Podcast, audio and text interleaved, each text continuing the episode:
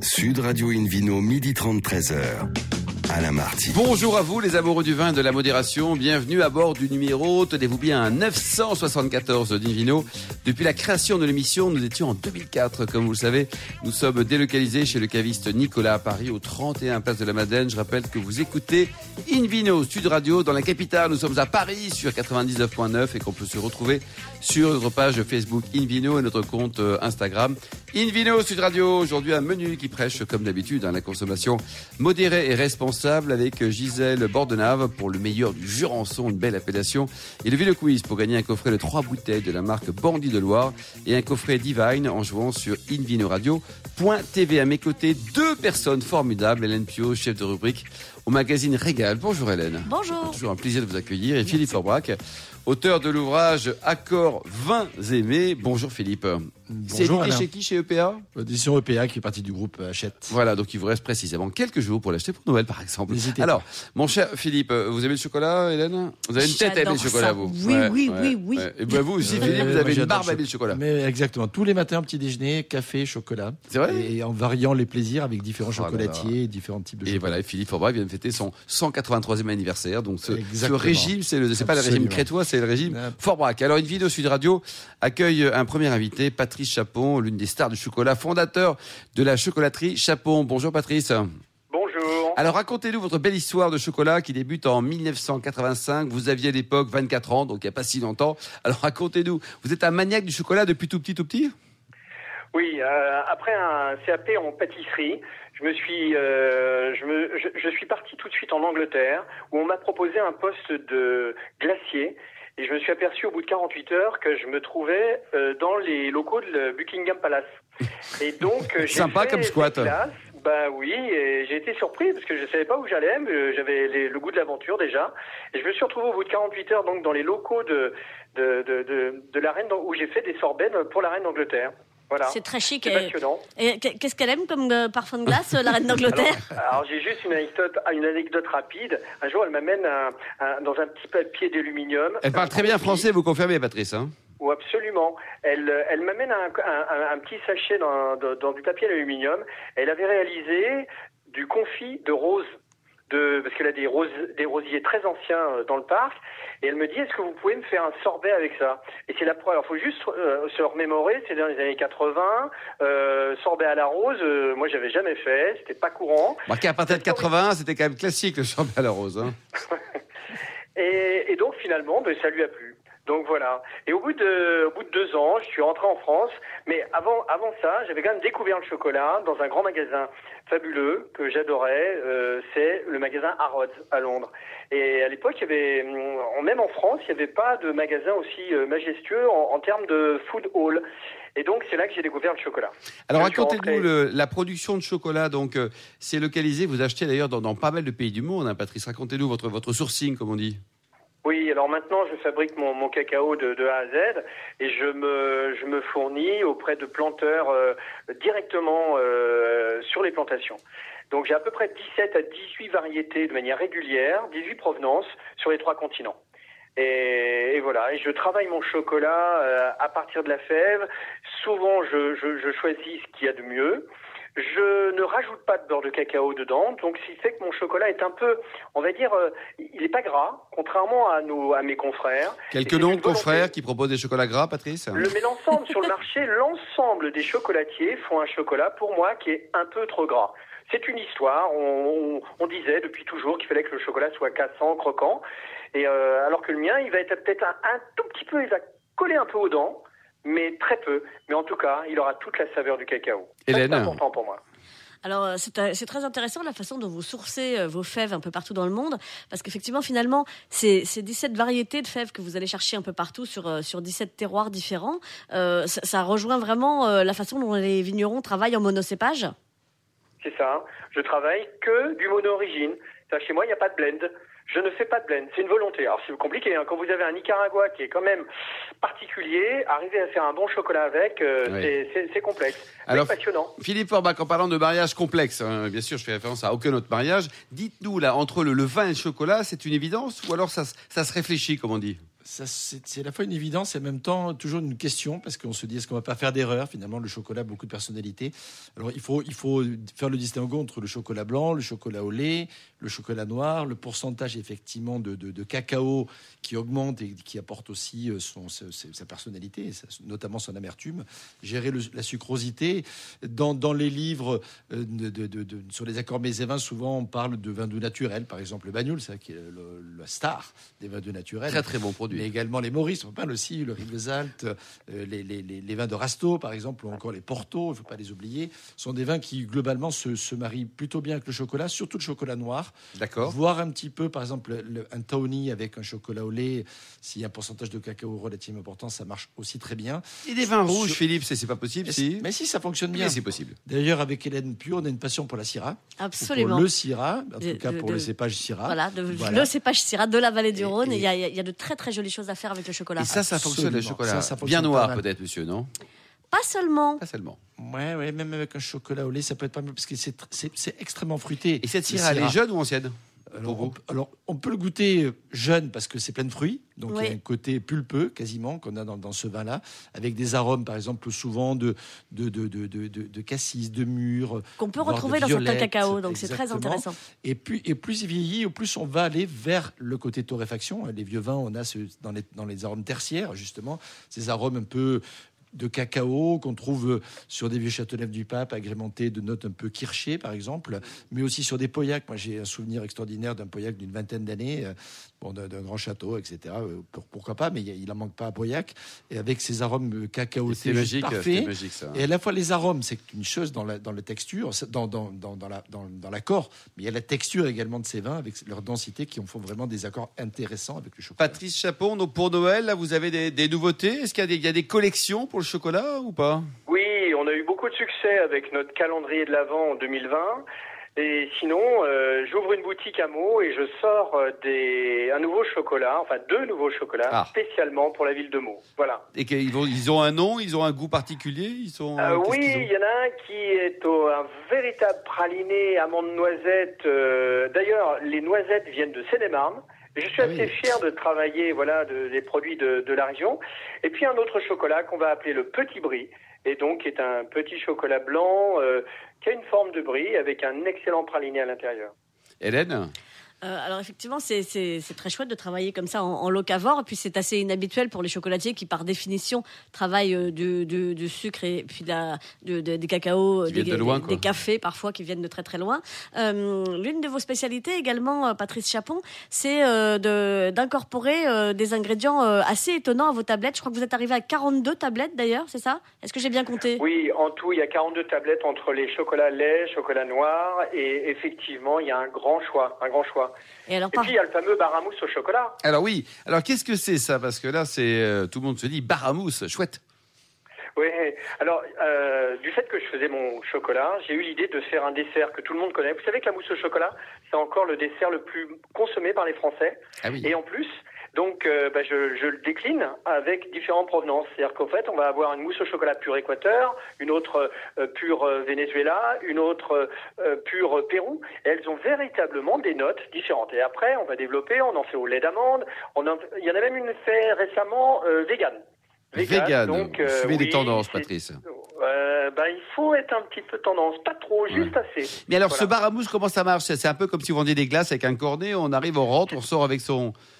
C'est exactement ça. En fait, euh, que vous imaginez la, la, le- le- le- la, la grosse soupière de mousse au chocolat, telle qu'on la mettrait sur la table à la maison, et bien là, moi j'en ai cinq, et on sert les mousses au chocolat à volonté auprès du client dans un petit cornet en carton. Donc il peut le prendre sur place ou l'emporter, et puis aussi on, on a des portions de 2, 4, 6 personnes. Co- Combien ça coûte là si on fait une version individuelle? Parce que Euh, avec Hélène et. Philippe, on partage pas chacun sa portion. Oui, alors on commence à 6 euros et puis après, on, on, on a même des clients qui viennent pour euh, faire des mousses parties, c'est-à-dire ils achètent un saladier de Des chaque. On a eu très peur là, on a eu très peur. On va faire des soirées mousse avec Patrice Chapon. Oui, Euh, extraordinaire. oui, oui, c'est c'est assez, assez tendancieux comme film, mais C'est bon. c'est dans tous vos dans, dans- dans- dans toutes vos boutiques il y a des bars à mousse? Parce que moi je me souviens être oui, allée dans, dans oui. celle de la rue euh, Saint-Sulpice euh, où dont mon fils est sorti d'ailleurs nappé de chocolat de la tête aux pieds il faut bien le dire il devait avoir 6 ans à l'époque il s'est repeint de chocolat voilà il a je pense qu'il a Ouais, plongé il dans a la fait mousse son chiffre d'affaires de la journée, Patrice. C'est ça. Grâce à votre fils, quoi. Et euh, donc dans vrai vos, a du succès. dans vos six boutiques, c'est c'est possible, y compris dans la nouvelle boutique de mots. Absolument, oui, c'est le concept, c'est le principe. Euh, un grand mur, le, le concept est simple. Un grand mur de tablettes de chocolat, les bonbons de chocolat traditionnels, euh, comme on peut les consommer tous les jours, et puis le bar à mousse.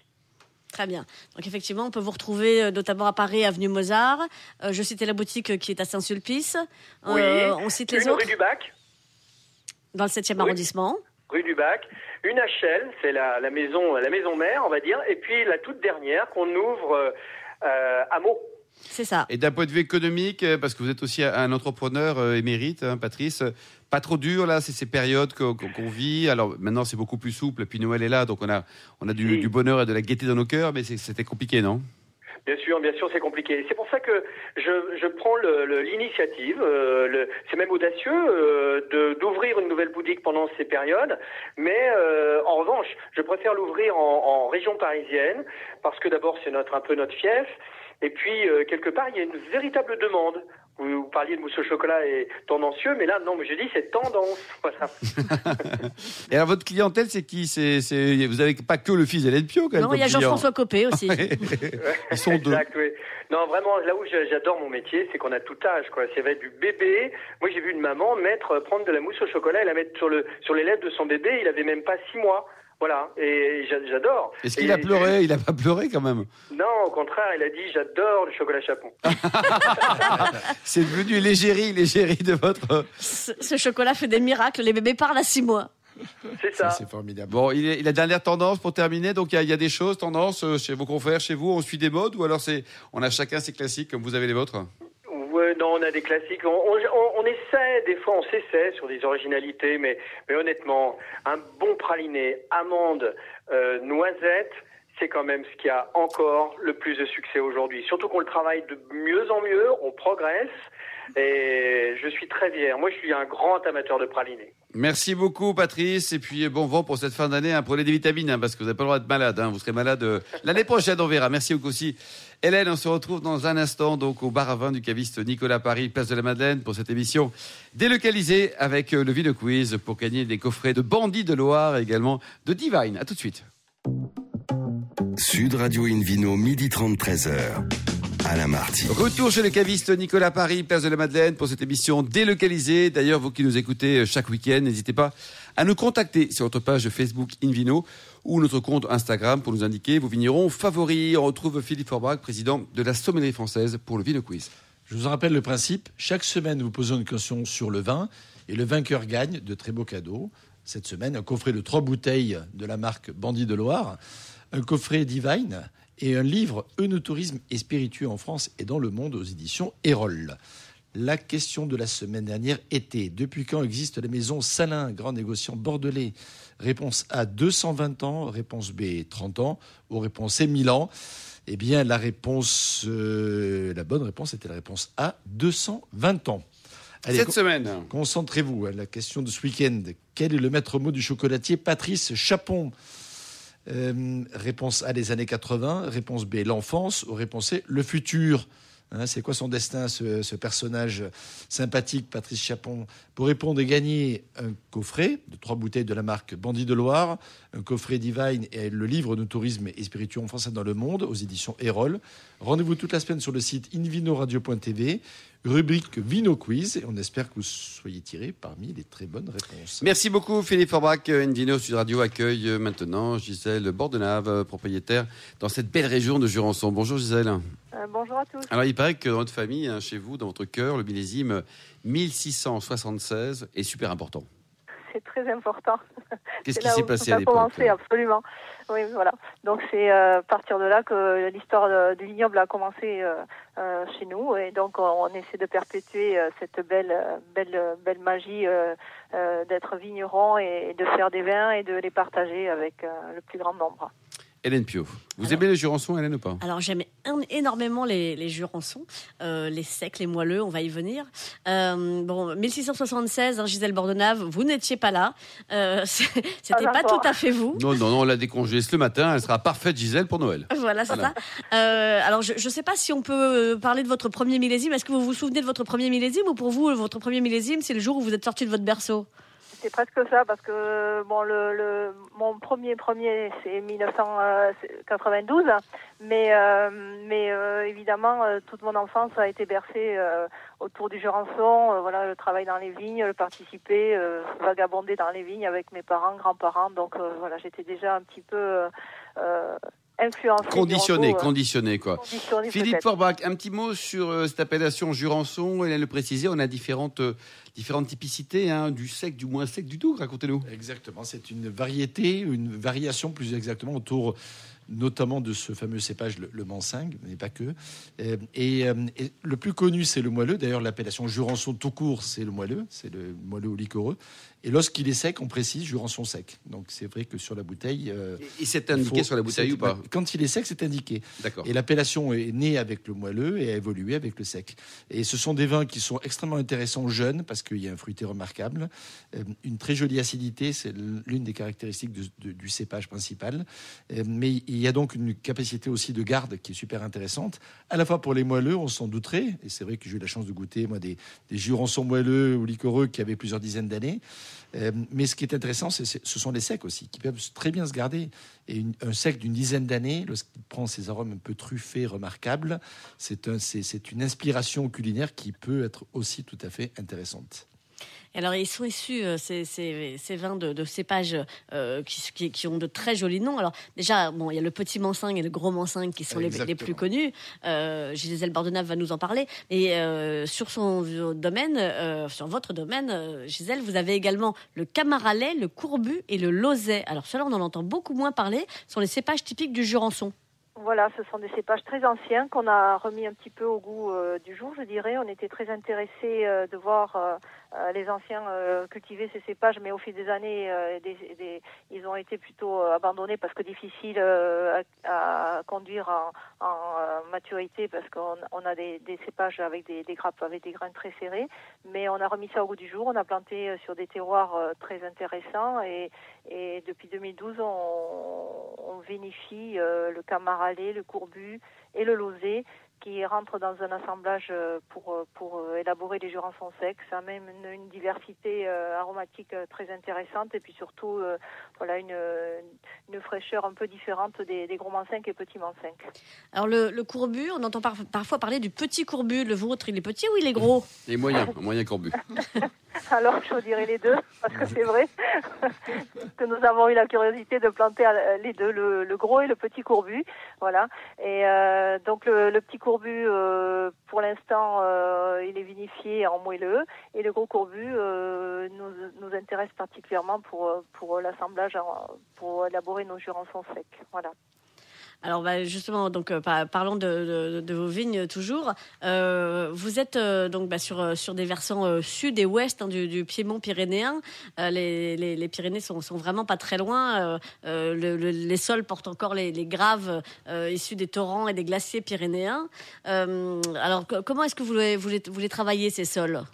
Alors, on les travaille modérément puisque nous sommes plantés sur des coteaux assez abrupts et donc on évite de trop travailler les sols pour pour maintenir justement ce, de la terre autour de, de, nos de nos cèpes.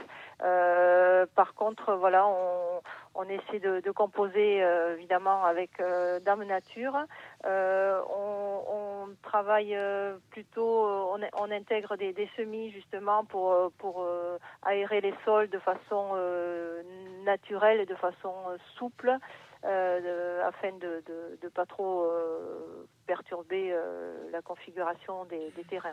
Et vous êtes certifié en bio et vous avez aussi le label HVE3, hein, haute valeur environnementale de niveau 3, je crois. Oui, absolument. On a ces certifications, mais nous, nous pratiquons cette agriculture euh, raisonnée et raisonnable depuis très longtemps, euh, pour la bonne et simple raison que l'on veut surtout faire exprimer le terroir, le cépage, enfin euh, vraiment qui est une expression très très identitaire dans nos vins. Philippe Forbrac, Jurançon et gastronomie, les bons accords, qu'est-ce qu'on peut imaginer Si par exemple, si les gens n'aiment pas trop le sauterne, parce qu'ils considèrent que c'est parfois un peu sucré, peut-être, hein, est-ce qu'un Jurançon pourrait fonctionner, par exemple, avec un foie gras qu'on va déguster dans, dans précisément seulement 10 jours. Alors 12 oui, jours. si, si on aime les vins liquoreux avec le foie gras, parce qu'avec le foie gras, il n'y a pas que les vins liquoreux, mais, mais franchement, le jurançon fonctionne très bien. D'ailleurs, dans, dans- dans mon dernier livre, Gisèle Bordenave, Bordenave sera contente, parce que je parle de l'accord jurançon et foie gras, entre autres, hein, parce que c'est un peu mon accord identitaire finalement. Quand j'ai commencé à comprendre les accords mes vins, on m'a dit, ben, tenez, faites l'expérience d'un vin liquoreux avec du foie gras. Et effectivement, il y a quelque chose qui se passe, même si c'est pas uniquement, et même si la tendance aujourd'hui euh, a évolué vers peut-être d'autres possibilités. moins de sucré peut-être. Exactement. Mais en tout cas, le jurançon par rapport euh, à d'autres types de vins liquoreux a ce caractère effectivement super intéressant qu'on a aussi dans les chenins. Et il y a de- un rap, il y a vraiment une parallèle entre les chenins et les mansins, euh, grâce à une acidité remarquable et une, une minéralité qui, qui s'affirme. Donc ça permet de- de- de- d'ouvrir sur des accords. Le foie gras, ça fonctionne. Mais vous faites une volaille avec quelques par exemple, et vous servez un jurançon euh, moelleux, ou donc pas trop liquoreux, mais moelleux, ça fonctionne très bien. Et il faut savoir aussi que les vins liquoreux ou moelleux, au plus ils prennent de l'âge, au, au moins la sucrosité est présente, parce qu'on dit qu'ils mangent leur sucre avec le temps.